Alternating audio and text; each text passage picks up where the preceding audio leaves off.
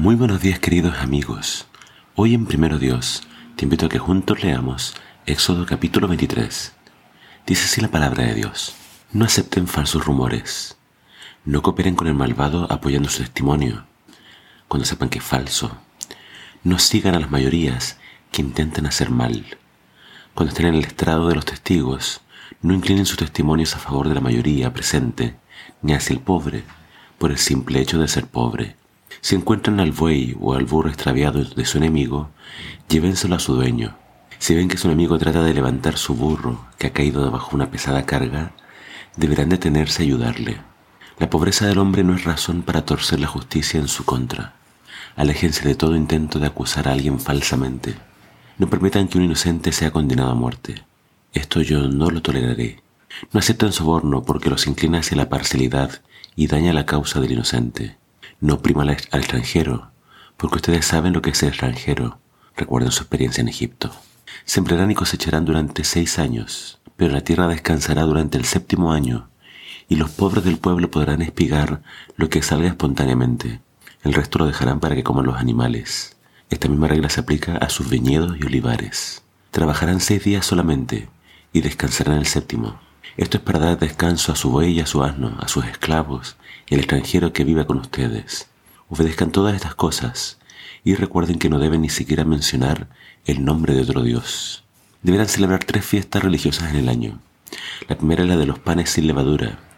Durante siete días no comerán pan con levadura, conforme a lo que les sea ordenado. Esta celebración será anual. La celebración en el mes de Aviv, que fue el mes en que salieron de Egipto. Cada uno deberá ofrecerme algún sacrificio en esta fecha. También celebrarán la fiesta de las primicias, en la que me ofrecerán las primicias de la cosecha. Y finalmente la fiesta de la cosecha, cuando termine el trabajo de recolección de la cosecha. Cada año en estas tres fiestas, todo varón de Israel se presentará delante del Señor. Ningún sacrificio de sangre será ofrecido con panes con levadura. No se dejará la grasa del animal sacrificado para ofrecerla al día siguiente. Llevarán a la casa del Señor los primeros y mejores frutos de sus campos. No cocerán al cabrito la leche de su madre.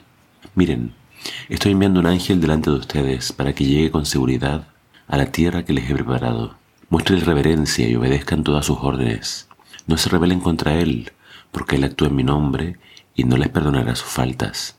Si lo obedecen cuidadosamente y siguen todas sus instrucciones, yo seré enemigo de sus enemigos, y mi ángel irá delante de ustedes, y los conducirá a la tierra de los amorreos, los fereceos, los hititas, de los cananeos, de los heveos y de los jebuseos, para que vivan en ella. Yo destruiré estos pueblos delante de ustedes.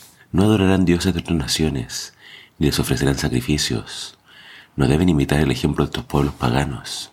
Deben vencerlos completamente y destrozar todos sus ídolos vergonzosos.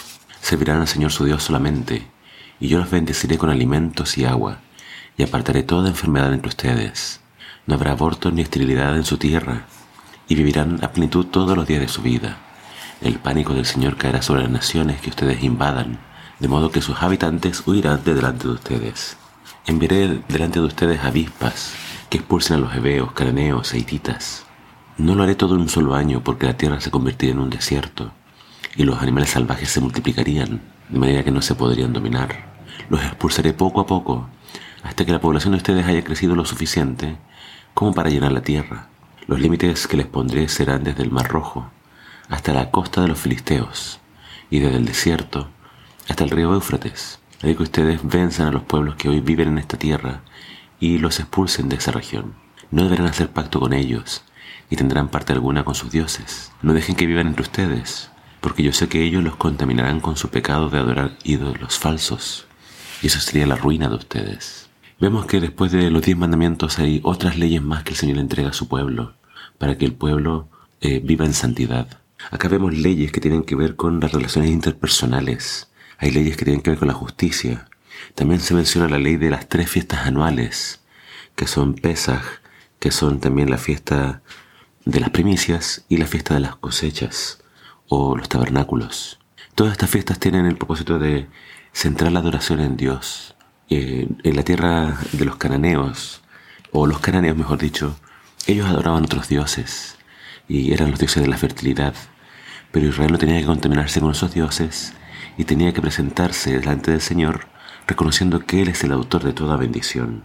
Se les dice de que iba, iba a ir delante de ellos el ángel del Señor, siempre y cuando ellos obedecieran y no atentaran al Señor. Se promete la presencia de Dios y que Dios va a expulsar a todos sus enemigos.